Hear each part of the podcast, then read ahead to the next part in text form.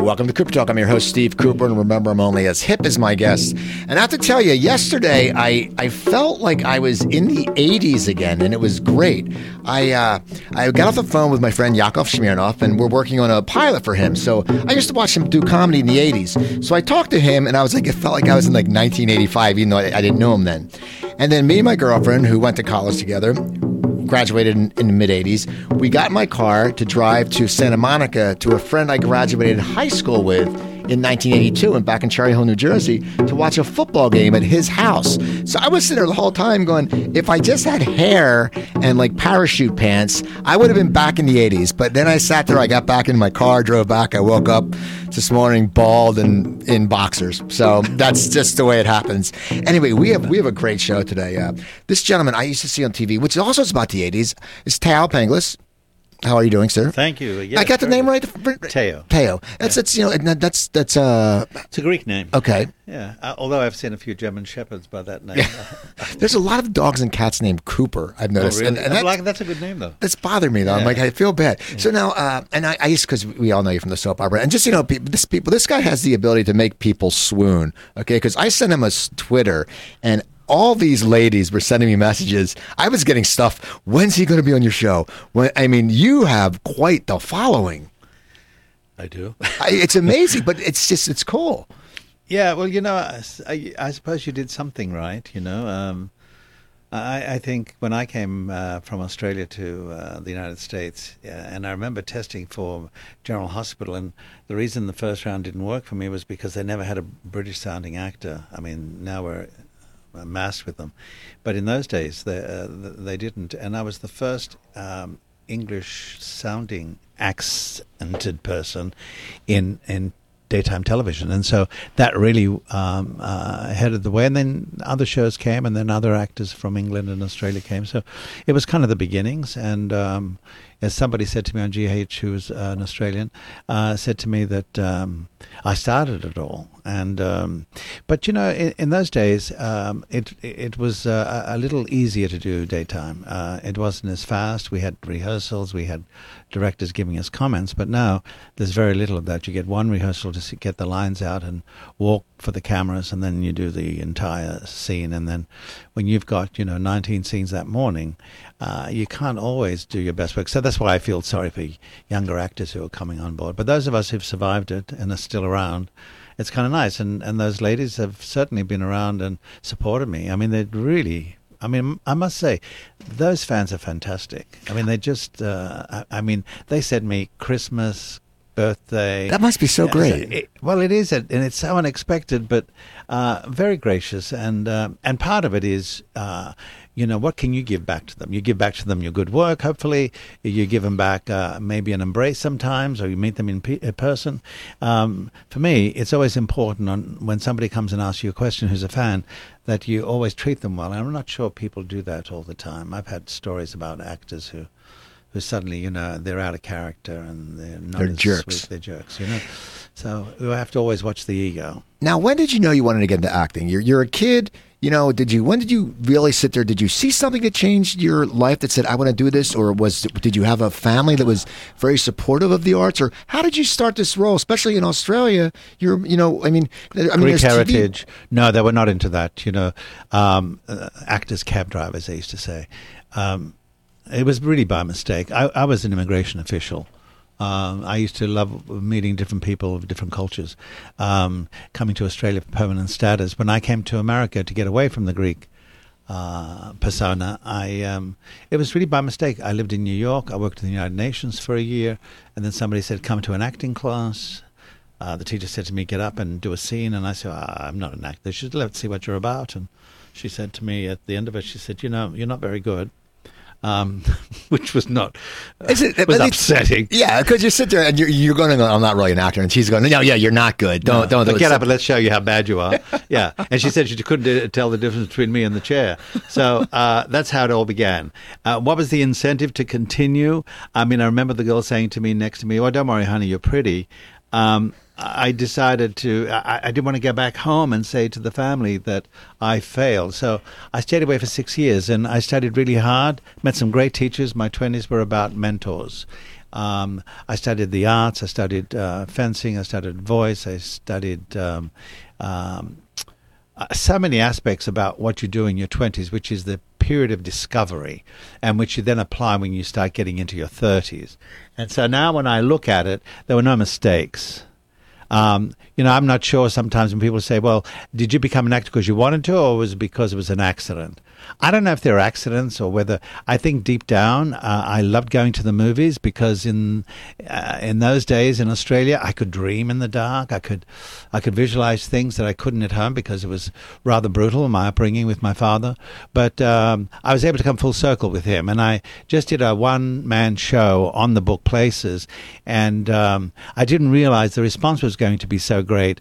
Uh, and the show was really about coming full circle. And uh, so, with my father, who looked upon me as a failure, uh, I I really won big for him. And I remember him calling me in Greek uh, Levendis, which means warrior, and tears running down his face. My mother couldn't she couldn't understand where I came from because when I see my cousins who never really uh, did anything of much importance. Um, for me, it was about and this is what America gives you. It it allows you to discover as you go along as to who you are. You can dream big here. Uh, I came from a society that's about the tall poppy syndrome. You don't dream big in Australia, and so um, that made me expand. And so by dreaming big, I expanded my vision by going overseas and seeing other cultures. So that beginning in being an immigration official and what other cultures taught me at that time, exploring those cultures expanded my vision. So that's why I understand the Middle East and what's going on there. Um, I certainly understood my Greek heritage better because I was able to get away from it. But um, this country has been very uh, generous to me. Well, you, earlier you said you you found mentors. Hmm. Who were some of your mentors? I mean, how did you choose a mentor? Um, I don't know if it was. I mean, some I had to fight for. Um, in the art world, it was um, uh, uh, James Goldie and uh, Robert Ellsworth, two of the leading connoisseurs in Chinese art, English 18th century art. They were fantastic teachers, monsters, but great teachers. But then mentors are monsters. I mean, that's why you become who you are because they really work you hard. Um, the greatest of all was Milton Katselas, who was a director on Broadway. When I met him, he was doing a, a, a show at the Lincoln Center with uh, Al Pacino and Camino Real. Um, he didn't like me uh, instantly. I had to fight to get to know him and even get to his classes. Why didn't he like? Why didn't he like you? He thought I was arrogant. He thought okay. I. He said, "My God, you'd think he owned the theater the way his attitude is." And I, said, "What are you talking about?" He even called me a dilettante, and I didn't even know what the word meant. I said, "What do you mean? What about dilettante?" And then when I looked it up and I saw the dabbler in the arts, I thought, "Piss off!" what an ass! Exactly.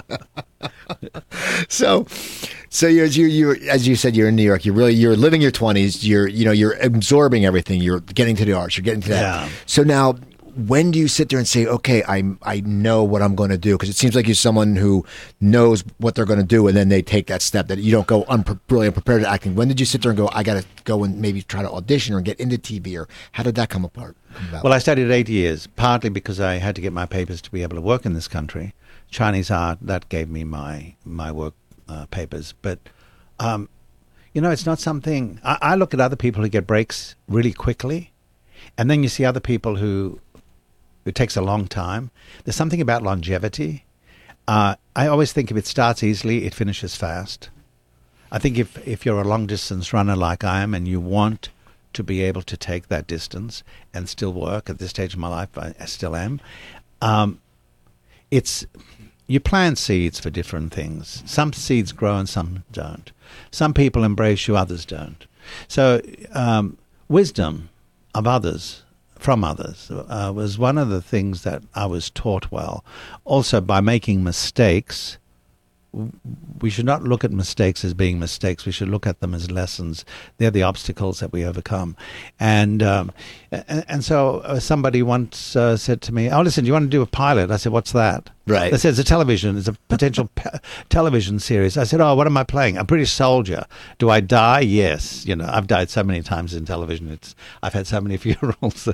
um, but uh, and then it started to get me. It was when I did uh, a pilot with um, James Stewart, and I went onto the lot of MGM, and that's when I felt oh my god because i've seen all those mgm films when i was a kid. Oh, yeah. i suddenly went on walked onto those studios. You know there's something about walking onto s- with those who came before you and did it great. So when i walked through that studio i remember uh, how nice mr stewart was. It was um, a wonderful experience. Uh, and then suddenly something else came. But by the time i was 29 I, thought I made a mistake. I was going to go to England instead. And then suddenly work came. And then I get a play to go to New York. I get a, a movie called Altered States with Bill Hurt. Uh, and then the strike came. So in my youth, I was not lucky. I had really good reviews on that. That nine month strike killed whatever came out of that film. Um, so I just persisted because I remember when I met the great actor John Gielgud when I was doing I was in the fashion world, and he said to me perseverance. And that was something, you know, sometimes you don't understand because when you're young, you don't understand those words. You don't understand longevity because you don't, you, you, You, don't, think about it. We, we think, oh, wait, yeah, that's, it's like one thing, you know, I'm, I'm, I just turned 51 and I'm sitting there going, you know, God, when I was, when I was 19, 51, I'm like, Oh, what the hell? right? I'm to, I'm not going to be dead. But then I sit there and I go, wow. And you're right. Cause when you're young, you just think, oh, 30's old. Then when you're 30, you think 40's old. And then all of a sudden you sit there, once you hit 40, you go, you know what? Just so life's life. You know, I mean, that's just the way it is. So when you climb a mountain and you're 50, you're going, my. Exactly. And you're still running up those stairs two steps at a time. You're going, wow, I, I'm still the athlete, you know? So, that, you know, it, a lot of things about you have to understand about being a long distance runner. You got to keep yourself healthy. You got to also be around people. You know, there are many people that come to you that are just, um, they just suck you dry and they let you go when they've taken what they can from you. Uh, and then it's like a piece of land that becomes barren. Um, what you end up learning, uh, not to make those mistakes again, but you know, many people have different disguises, and uh, the one thing about being an actor is you really learn about about uh, instinct. You learn about how to make decisions better, smell the rat at the beginning. As we say in Greece, uh, you can't hide behind your finger. What s- smells in the beginning stinks in the end. right. You know, all those things, the reason they're cliches is because they're true. Exactly. So yeah, so yeah, so I I I made sure I did my exercising. I, I did all that, but uh, I studied hard. Um, I, I, I notice actors when I'm working uh, with them now, the young ones, they don't study as hard. They they've done two years of study. I mean, I've done forty years of study now. So and I'm still studying. I still go to workshops on Saturday morning.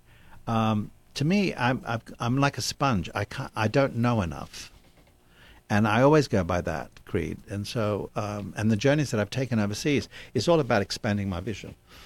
Now you're for, you, I mean, you were in a Mission Impossible. That was over. Yes. No, that was in, That that was in the late '80s, early '90s. but that was overseas. that was we shot. It was a Paramount Studios, and we shot it in Australia. And because we had a big strike here, as those strikes used to go, so they could only take certain actors with them, and the rest had to cast in Australia. And because I was Australian, they allowed me to work in Australia with them, and so. Um, it was a uh, that's where I learned about multifaceted characters, and I think that's where it's helped me in daytime, is being able to play more than one character uh, by disguising through physical disguises, the voice, uh, the walk, uh, the attitude, all those things I learned while I was doing Mission, and then when I went to Days and they gave me two characters, Days of Our Lives. Um, I was able to be multifaceted with those characters, and um, even on General Hospital, um, those things are at my fingertips. It's part of my of the training that I did, and uh, I I don't want to be uh, just uh, an actor. I wanted to be able to be able to uh, say to myself, "Is this the best I've been?" And it, and at this point, I can say yes, it is. Now, how did you end up into the soap world? I mean, after Mission Impossible, did someone say you'd be great? I mean, it's like it's because it's such a huge mind. Uh, Now, back then, it was much big. I mean, the soaps were huge. I remember Huge. when I was a kid watching. My mom used to watch Days, or I mean, I, I remember she used to watch. No, she used to watch The Edge of Night back Oh, yeah. when I was a little kid. I remember The Edge. I remember the song The Edge of Night. I, I still remember that. And then there was a few others. I remember there was a Somerset. There was different ones. But how did you end up? Um, did you well? I, uh, I had done a fil- when I did the film Slow Dancing in the Big City and The Bell Jar and then Altered States, uh, and then the strike came. The only thing that was not on strike were the soaps. So in 1981, I was called in to test for a part of of uh, Cassadine, uh, and I didn't get it. But because they chose the actor they did, who didn't turn out to be very strong, I was called back in again to be the strong brother, and so it became a famous story. We got the biggest audience in the history of daytime. Uh, we beat most of nighttime.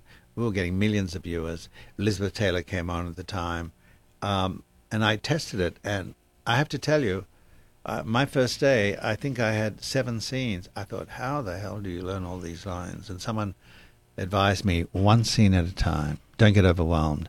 But Gloria Monty, who is you know the greatest producer ever on daytime, she she made history with this show, and um, uh, people even used to go for lunch for a pizza and General Hospital. I mean, that's how how many people would be watching. We used, I mean, we used to watch it in my in my college dorm. I mean, we had like six guys in a room, and we and we just watched it because it was it was entertaining. It was just it was fun. Yeah, but you had rehearsals. But she, she, I was bungling around. I couldn't remember that kind of dialogue. And she came to me. She says, she quieted me down. She says, "It's okay, darling. Just take your time. We're with you and all this." And she was very kind to me. So three months later, it was only a summer story when everybody else was killed off. The actors be, were being called into Gloria Monty, who was a killer. I mean, tough. And she called in the guy who was playing my brother, and he came to me and he said, uh, "Can we swear on the phone, uh, on the radio show?" Oh yeah, Yeah, I'm just telling you exactly what was said. She, he said to her, uh, she says, "Well, darling, thank you very much for coming. It was a, a, a much enjoyable show. The Ice Princess was a cute story. It was Luke and Laura." And she, he said, "But he started to cry, and he, he says, "What about my fans?" And she says, "Oh, fuck your fans." and she, he just, he came in and he says to me, crying, "You're next." So I go in, and she says to me, "So what's it like, darling, to be the only actor that's going to survive this whole summer storyline? I want you to come back. You'll go to jail just for a couple of months, but then we want to bring the Cassadines back. Uh, all the others had died, and then the head writer of uh, GH went to Days of Our Lives, and that's where they called me over, and uh, they had a uh, an article that says the one that got away from Gloria Monty, and uh, so here, what's interesting is 30 years later, I'm now back on the show. And uh, I said to him, So what happened to him? They said, Oh, he went to prison. I said, So what happened to him in prison? They said, well, We don't know.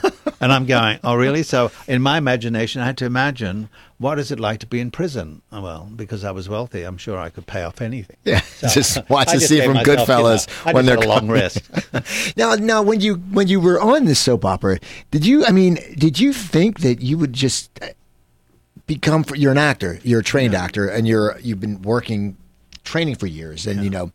But did you ever think that when you were on the soap opera, how big it would become? Like you came in for, you may thought you may if you've gotten killed off, if you were the cast on killed off, your career would be completely different. What what I mean, did you ever think how big? I mean, how like the impact that these soaps? I mean, the fans are are rabid. They're sort of like the Star Trek fans. They know everything. They follow you. They adore you. They respect you. They're not the they're not the trollers on the internet. They're the people that actually you know love you guys. I mean, did you? And when you stepped into that role, did you ever think that oh my god, my life will never be the same? You know, uh, it, at first, for the first six weeks, and then they send us out on PAs, and 18,000 people would turn up. I remember my brother coming over. He gave me the barometer about what had happened. And so we go, and I'm going up on stage, and the fans, I think there were about 3,000 in them all, screaming. And my brother's standing there watching, and some woman says to him, uh, how, uh, what are you, why are you here? You're a fan of his? And he says, no, it's my brother. He says, that's your brother up there? Well, they mauled my brother. They surrounded my brother. The news got around. Suddenly my brother said, oh my God. So I looked it through my brother's eyes.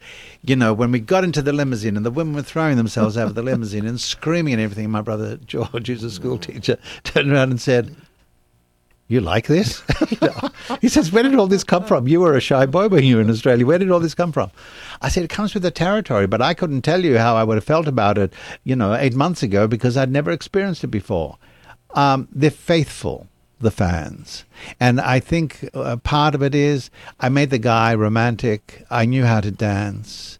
I I knew how to play with my voice and make it sensual at times. Uh, I knew how to dress because of the fashion world I was in in my twenties. Now, did they let you um, choose your wardrobe, or did did you get to say this is the way the guys are going to dress? Or if someone's brought something to you, you could you say no, no, no, no, he's not going to wear that? I mean, how did that work? Well, in the 80s, I, I came in and I said, I want to wear a tuxedo with a black shirt and a black bow tie. Wardrobe came to me and says, Don't be ridiculous. Nobody dresses like that. Who's ever seen you look like you're going to a funeral? So I said, Well, I am kind of dark on the show, so there's shadows. And I said, No, this is what I'm going to wear. She says, No. I said, I'm sorry, this is my character. So I fought for it. Then I one day I, I had a suit on with a pale blue shirt and a pink tie. I get called into the booth by the executive producer. She says, You can't wear pink tie. Men don't wear pink. I said, Well, this man does. So I started something, and then I got um, chosen Best Dress in 1987, I think, in 88, just before mission. And in my next contract, when I came back, uh, they would give me $25,000 and I would go to Rome and go shopping, and that's where I get my clothes. So I I love going in stores. It was like a fairy tale. You know, you usually see women doing that, but for a man to do it, I thought, God, this is interesting. So I went into Armani, and the guy in Armani, who's very arrogant, came to me and he says, Yes, can I help you with a kind of downtone, like I don't think you have a lot of money attitude? And I said, I'm looking. He says, Well, call me if you need anything.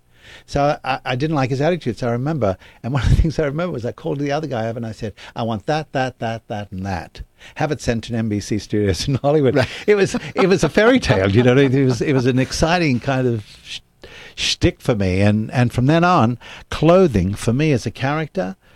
Um, even at Paramount, when I did uh, Mission Impossible, uh, the executive, the big executive at Paramount, called me into his office when they saw me saw me doing shooting with the other actors. He says, "Where did you get that suit from?" It was a, what uh, the designer was, I remember, was Giannichetti. And I said, Oh, it's mine. He says, Don't you ever do that again. I said, Oh, okay.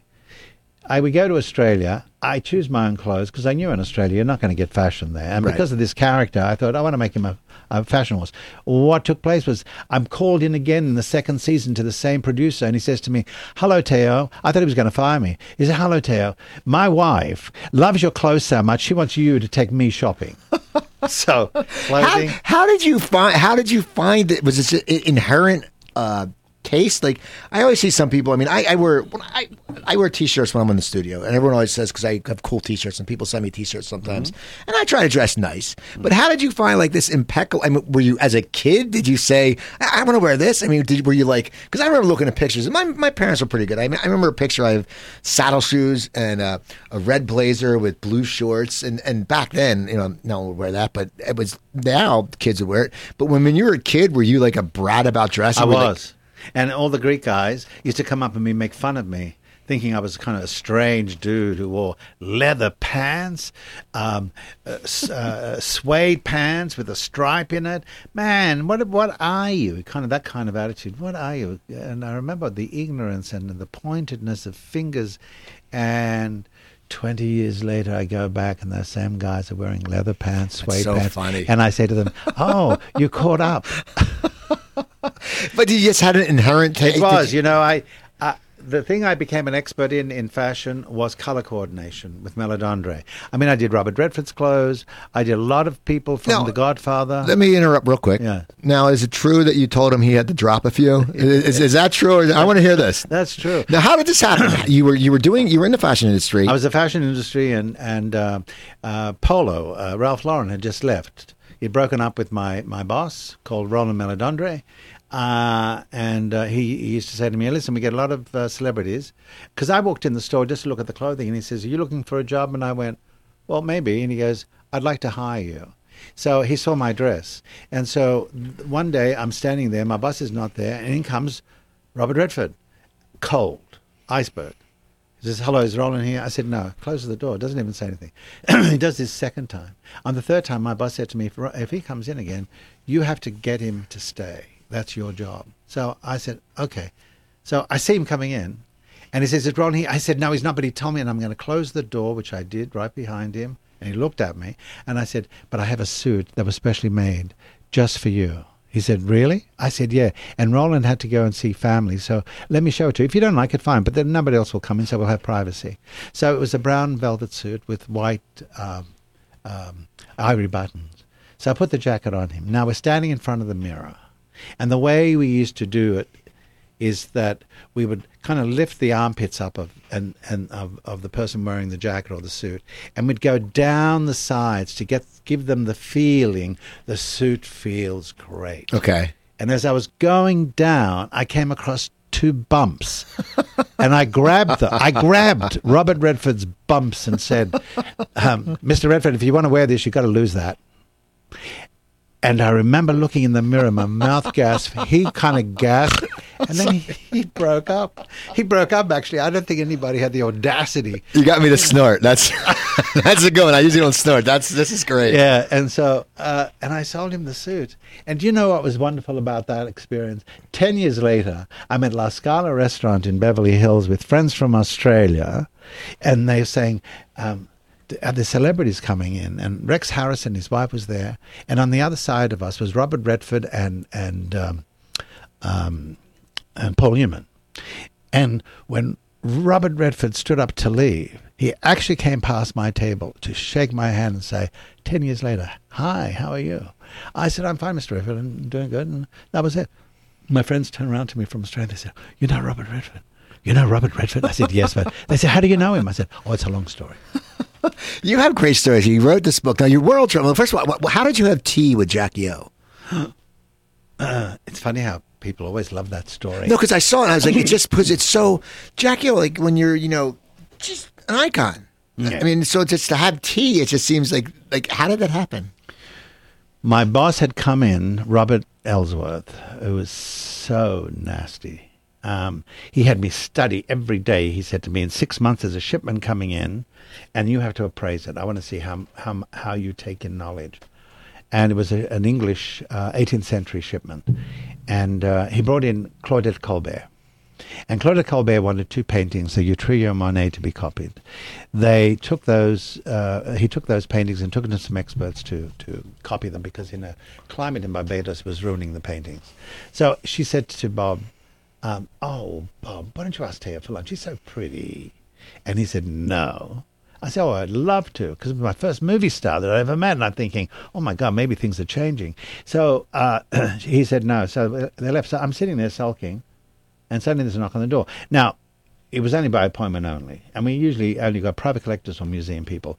And as I opened the door, there stood Jacqueline Kennedy and her two bodyguards. And she says, I'm terribly sorry. Here I was, an apprentice making $75 a week. I'm terribly sorry.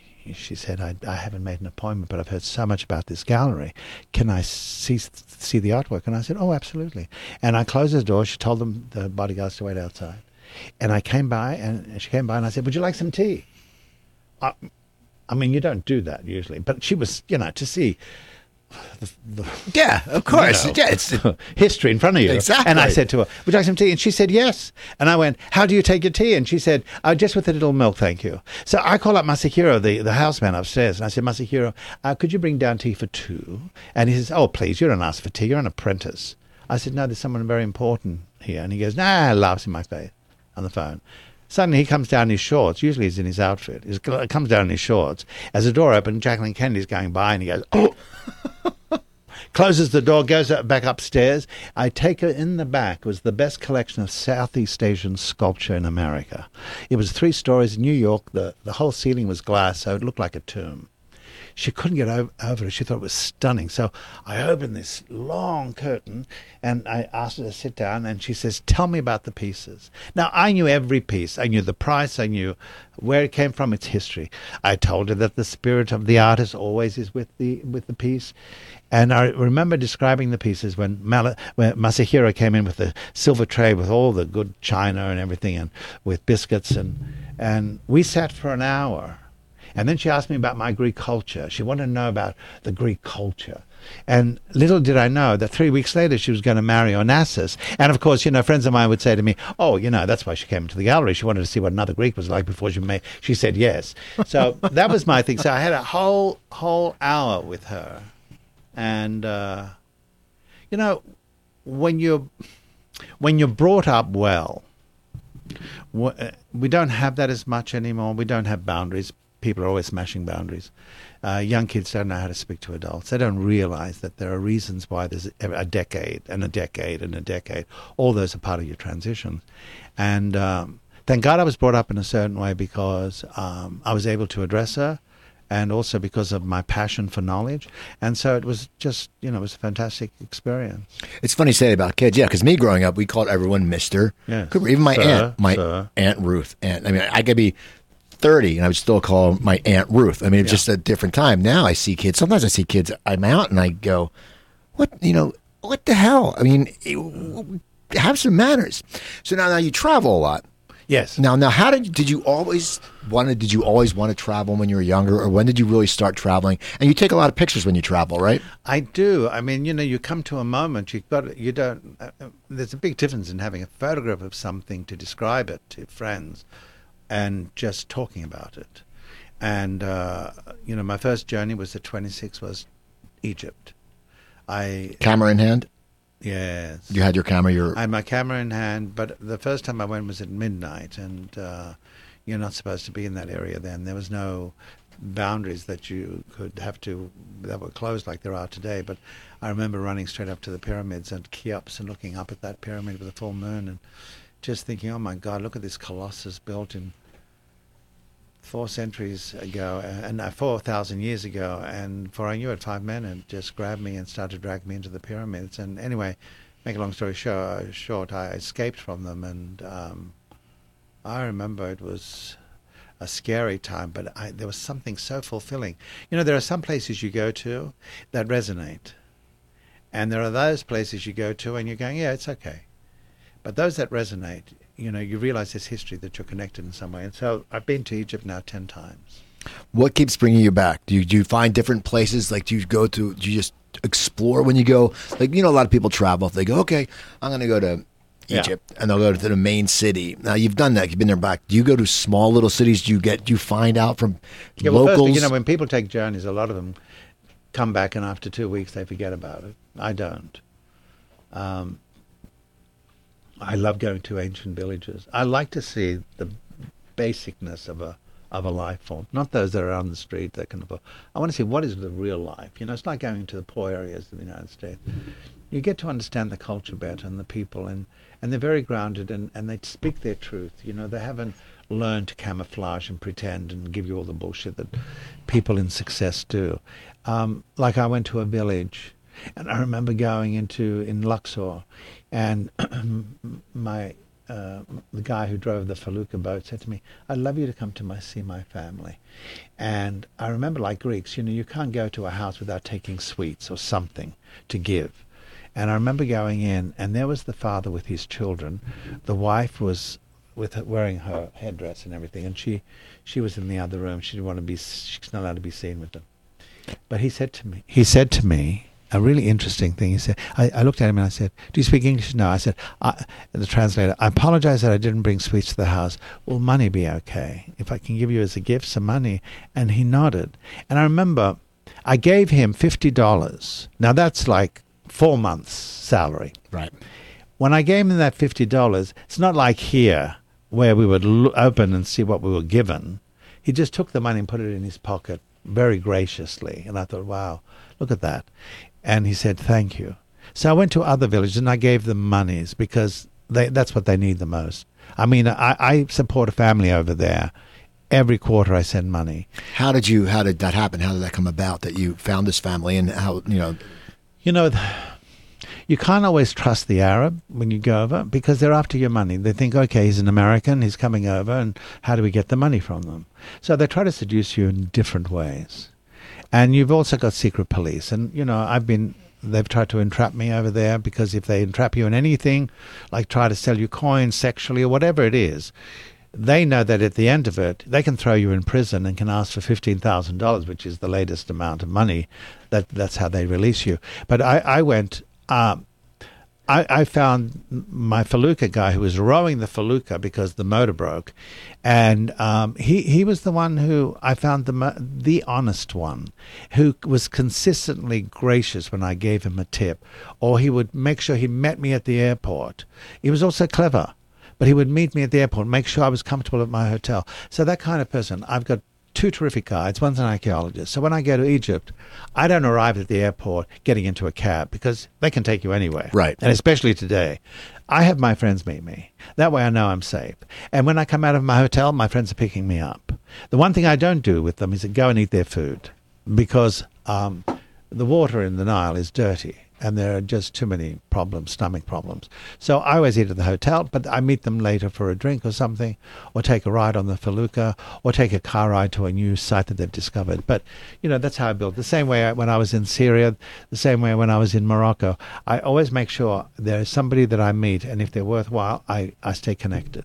Well, you said Syria. You were in Syria back when it was just beautiful. 2010. And so, and now that was just something. How did you choose Syria to visit? Well, you know, I I had just become an American citizen. Um, Obama was running, and I thought, wow, a black man is going to become president, I hope, of the United States, which was history. And I said, you know, I want to be an American. America is what um, resonates with me in my life. And so I wanted to vote. I didn't like watching other people vote, and I couldn't have an opinion. So I voted for him. I voted for him, and um, I went to Syria and I thought, I wonder what it would be like to go with an American passport because I'd never gone. It was always with Australian passport. So yeah, everywhere you've traveled before, it's and it's a sure a different. I Right. mean, you have an accent and everything, and that's fine. But when it comes to the passport, Passport. there's a different feeling. So that must have been very interesting. Well, they saw that I was American. They kept me waiting for over an hour. And then when they called me over, they're just staring me up and down, three of them, with, with disdain. So I said to them, um, I said, passport. I gave them my passport. And it's like this. And they said, What are you doing here? Why would you be coming to our country? I said, uh, to, to study your history. He says, What history? I said, The one before you. The one before me? I said, Yes. I said, The Arab invasion was in the 7th century. The history before that was the Greeks, the Christians. The, yes, that's why I came. He throws the passport in my face, spits on the side. And I said, Oh, thank you. Most welcome, I said. So I, got through and I thought, oh my God, and now I'm in Syria. I wanted to go and see the great castle of the Crusaders. It's the greatest, biggest castle in the world. And the Christians built it in the 12th century to make sure that the, that the Muslims knew that the Christians were there to stay. So I went to all these Damascus. You know, I'm standing on a mound looking over Damascus, and I'm looking down at the city. I'm sitting on, standing on this mound, and I looked at the guide and I said, "Well, I suppose there's some because Damascus is the the you know oldest city inhabited through history." So I said, "Well, I suppose this mound's important too." And he says, "Oh yeah, this is where Cain and Abel fought." So I'm standing in a place without even realizing it, and there's an ancient piece of history. So that's what makes it so amazing when you go to these regions. So much, you know, all the Mesopotamia area, and then uh, I went to the castles, which was great. I went to Palmyra, which was great. Now uh, there was a thing on the internet the other day, which is what ISIS and and uh, and and the rebels have been bombing. Uh, they bombed the castle that has been in existence for what over a thousand years. They bombed the tower. I remember at that tower there was a sign that said Richard the Lion-Hearted.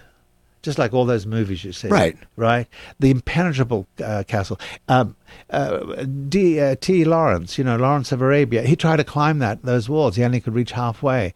Salah ad-Din, which was the greatest warrior and the second most important man in the Muslim world, next to Muhammad, he tried to conquer it and couldn't get through. So here you are, and that night they're playing orchestral music, uh, music by the orchestra in classical music, and you think of that bloody history. And I didn't realize that, you know, two years later, all this was going to get bombed. I go to Malula, which is the, the most ancient Christian city that still speaks Aramaic, the same as the language of Christ.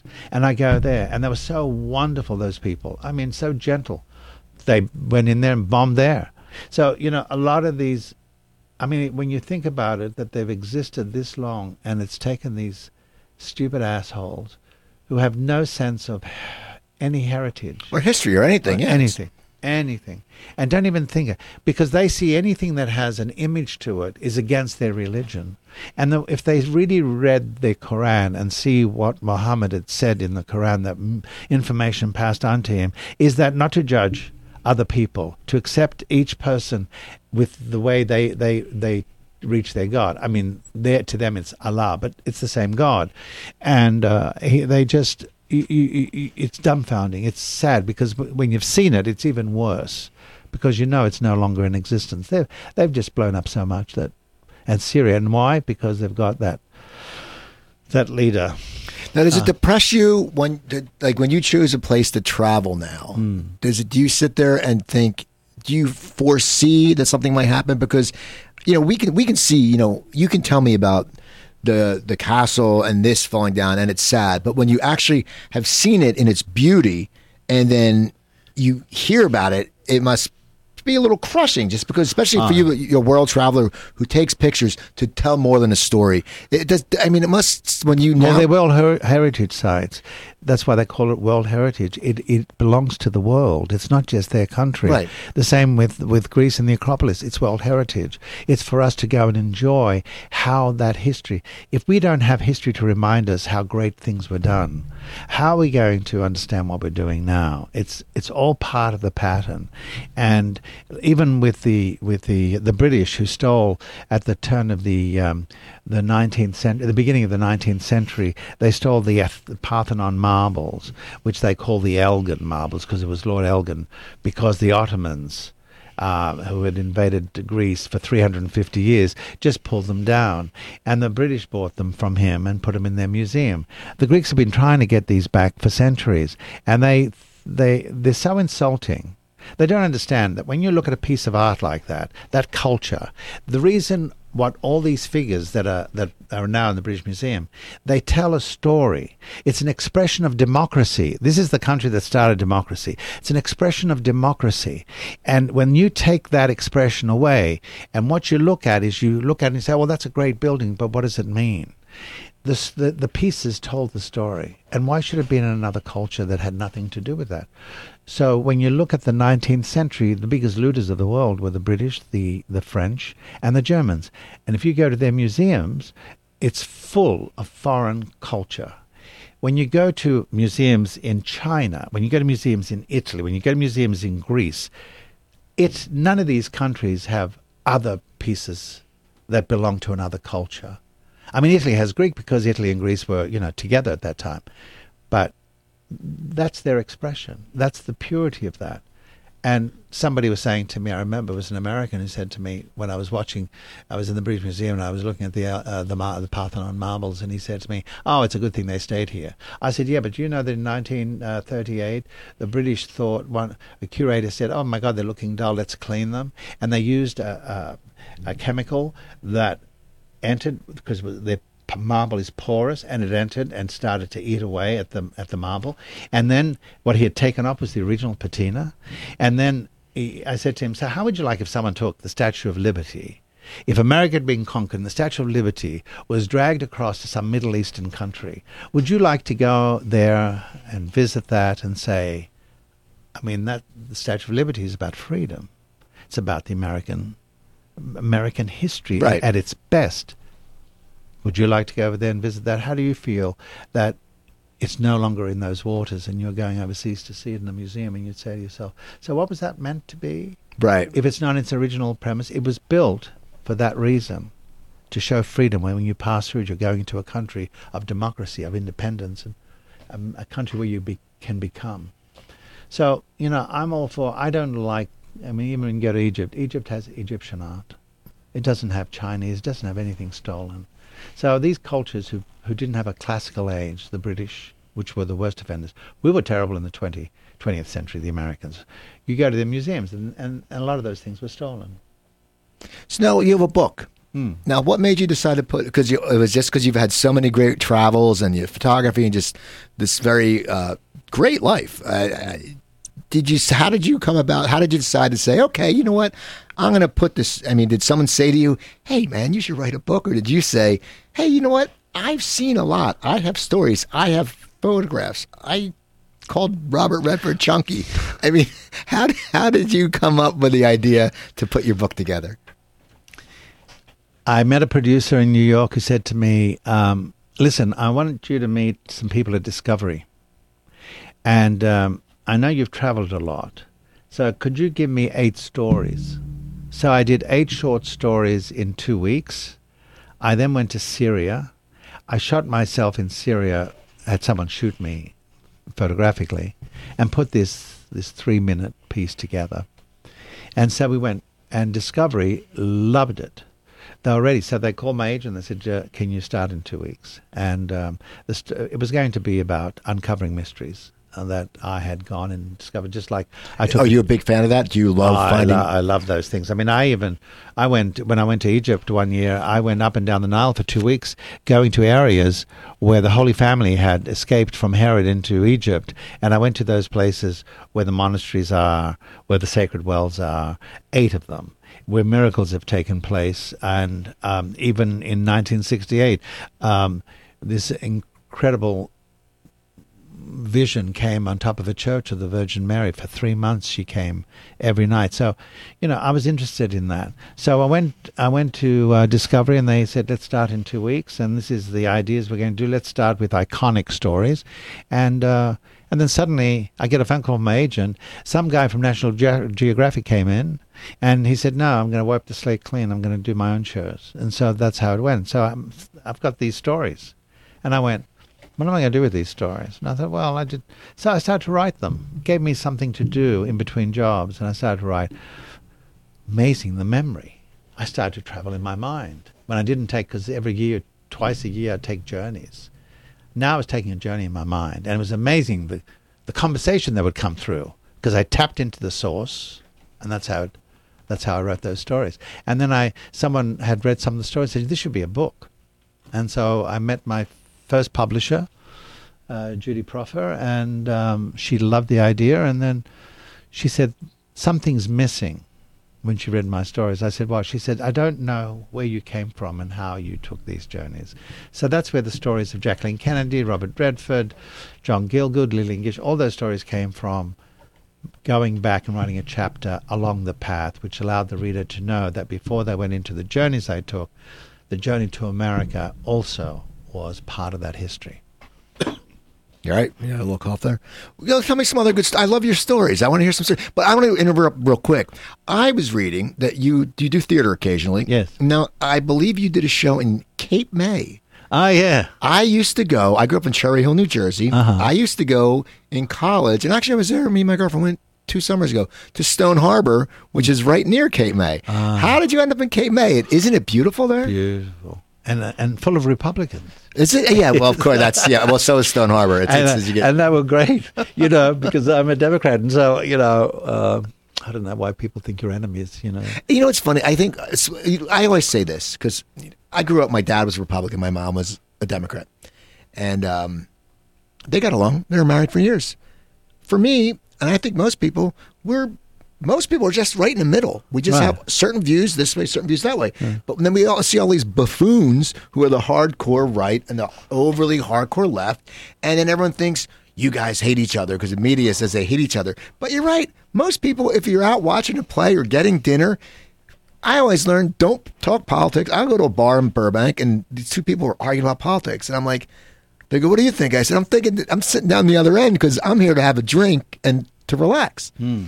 So, Um, how'd you end up at Cape May?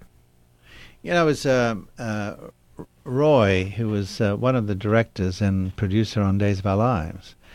After about three years, he was let go, and he was a theatre man, and he was offered a job to take over the Cape May Theatre. In uh, and uh, I so he said to me, "Would you be interested in coming?" Because I always had a good relationship with him, and he knew I did theatre. I said, "Sure."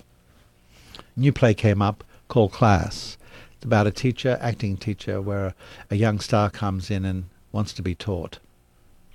It's a tragic kind of play, but it's it's about how uh, people learn their lessons, the, and and the young person teaches the uh, the the teacher a great lesson about life.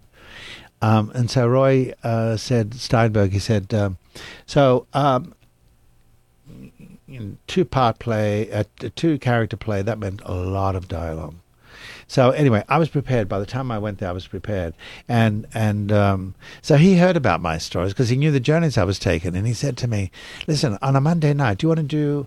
Do you want to do a theatre of telling your stories? And I said, Oh, really? He he's, I said, It's my only day off. And he goes, No, it'd be great.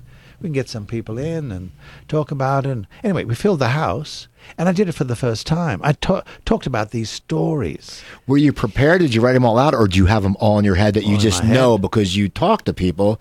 So basically, you just went up there and, and sort of winged it. I mean, you, I I'm winged sure you had the idea. Well, you know, in, in, in ancient times, during the illiterate times, I'm talking around the 8th century BC, you know, you had Homer, who wrote the Iliad and the Odyssey. Well, people would just listen to stories. Icons were developed for the Christians so that the message, because they couldn't read scripture, they saw the message on the icon, and that's what why icons were expressed that way.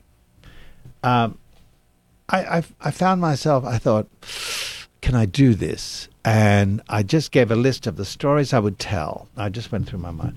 I took the pictures off my site. I gave it to the stage manager. He had them in line. We did this overnight. And I come out on the stage, full house, which you probably weren't expecting. not expecting. did that get you a little nervous because Uh, it, it, was did, your first I, time? I said, you know what? Keep the lights on. I don't want to do this in the dark. I want to see people's faces. I want to see if I've got them. If I haven't got them, I have to, you know, you have to learn your tricks. But I had them. I mean, I came out. They were so eager. and this was Cape May. Cape May. They were so eager because you know there's not a lot of theatre there. There's not a lot of change. You know, you've got your lovely It's ocean. bars, it's the bars, ocean, and pizza and fudge. So you bring a little culture, foreign culture, and about experiences that were dangerous. You know, I told them about Mossad surrounding me at in Tel Aviv, thinking I was uh, I was a terrorist. Um, I, I was pulled out of a car by Hezbollah in the southern part of Lebanon, thinking I was an Israeli spy. I had secret police following me everywhere in Egypt and in Syria. So I would tell them these stories. But it's in the way you tell a story. I mean, some people can tell a story and you're going, uh huh, uh-huh, when's this finishing? When are you going to finish the story? So what it is, it is the fuel of, of one's spirit. It is the it's the passion. It's how passionate you are about how you tell a story. Because when there's passion, it means you're alive. And if you're alive, people are listening. And you don't drop it. You keep it going, you keep it going, but you also know how to pick it up and drop it. You know, you have to also have, be able to come in with a line and, you know, it's like when they drag me into the pyramids, I said, next time I'm going to take a guide, Right. you know, or when I said to them, so the next day I took an acid trip on a camel. You know, it's, the It's unexpected the- it's- as well. and it's the showmanship. It comes in that you add that that Yeah. pow to it. So I became what I felt like the ancient orators who were able to tell stories that then continued on through the centuries until that illiterate age in the sixth century became where someone brought about the writing and expression of what stories were being told. So um, now they're talking about I should go on the lecture circuit with these stories because a lot of people are not going to go to Syria. A lot of people are not going to go to Egypt. They're too scared. So if so, in some way they can find something about that that they can identify with, then they'll listen. Now, did you only do that once in Cape May, or did you start doing it more often? No, I just did that once. It was And just did- that experience, and then you know, uh, Don't you miss that? Because I mean, it's like, was that the only time you've told the stories? no, I told them uh, uh, a month ago. Okay, at, in Beverly Hills Playhouse. I did one night. We had to turn people away, pack the house. We had to put extra seats around. And I remember coming down, and there is a poem by Cavafy called Ithaca. And, and was a poet from Alexandria. He died in 1932, but in 1901 he wrote Ithaca. And even Jacqueline Kennedy, when she died, wanted this poem recited at a funeral. And it's about the journey of the soul. So I, I came out down those stairs and I thought to myself, if you can't do this now, you're never going to be able to do it. Because I knew there were a lot of professional people in the audience. So I came down those stairs, and as I opened my mouth, there was this huge applause, and I was thrown. I wasn't expecting it. I thought it was going to be one of those lovely, quiet, respectful, Right. You know, no, it was loud, and I couldn't even get the poem out. and I just stared at them, and I looked at them, and I said, "You know, you just ruined my opening." And they started to laugh, and I knew I had them. You have to know your audience, and I knew I had them. So when I'm starting to tell these stories, I didn't. People said to me later, "I didn't know you were so funny." So depending on wh- how the audience responded, timing of things, you know, would come out before you. I couldn't even tell you what I said because I was in the moment. And so after an hour 15, I, and I finished, they all stood up screaming. And I went, God, from Cape May to this, what a difference. Confidence played a big game. Plus, my stories, after having written them, have a bigger life to them. And so um, now I'm I'm looking at it and thinking, great. I mean, I'm I'm preparing a new book now, and um, it's going to be on cooking.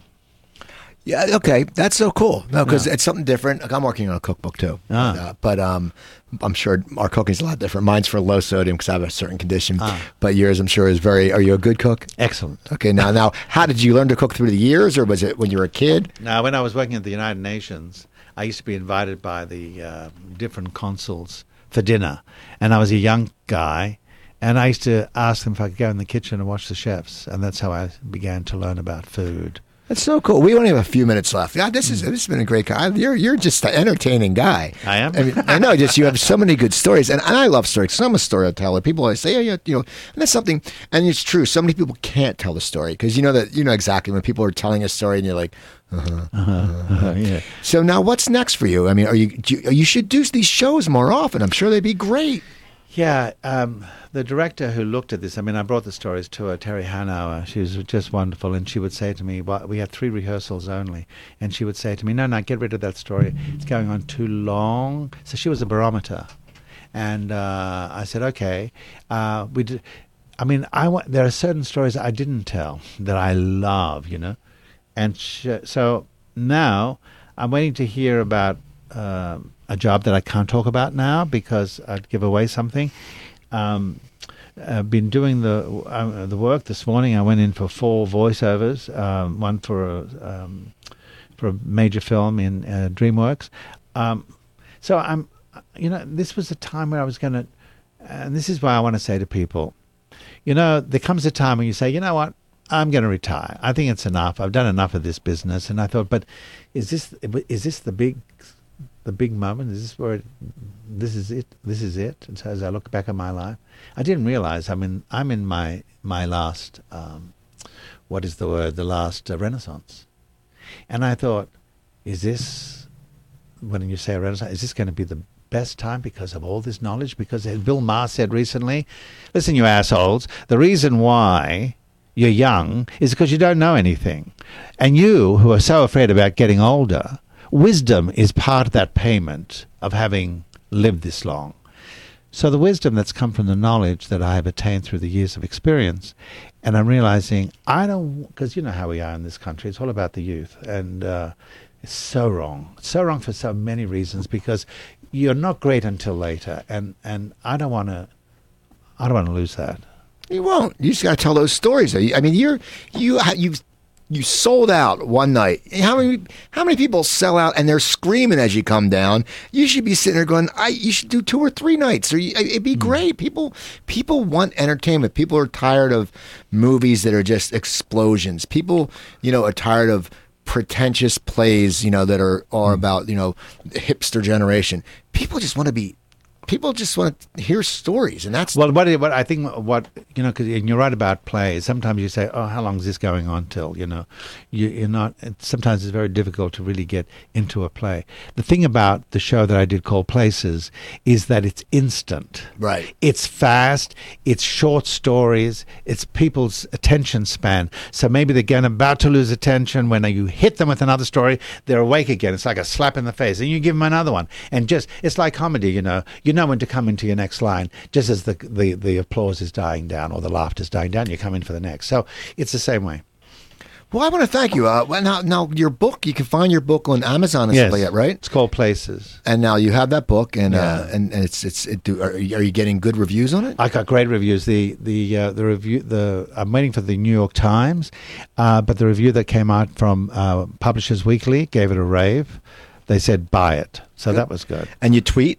Oh yeah, I've tweeted. You know, I tweet about the stories. I'll show a photograph and tell them about. Do a little excerpt from when I went to the Hippodrome in in in uh, Lebanon, southern Lebanon, where the great chariot races took place, and then I'll give them a little story about that. And this is this is a quote from place. And what's your website address? Our website is Thaao Penghlis. Um, People, just so you know, it's spelled T H A A O P E N G H L I S. That's that's my Facebook page. Also on Twitter, it's uh, at Thaao Penghlis, and um, so you know, it's uh, before the next book comes out. You know, I want to. It's a good book. I'm really pleased with it. I think when people have read it, they think that that I took them on the journey with That's me. Well, I want to thank you for coming on. Thank you. This is great. I really Thanks. enjoyed it. And uh, yeah, get his book, people. Follow him on Twitter. Also, follow me on Twitter at Cooper Talk. At Cooper Talk. I try to tweet a lot of jokes. Go to my website, coopertalk.net. I have over 310 episodes up there with some uh, really great, interesting guests. If you go to iTunes or Stitcher, type in Cooper Talk one word. That way you can hear it through those processes, all my same uh, episodes.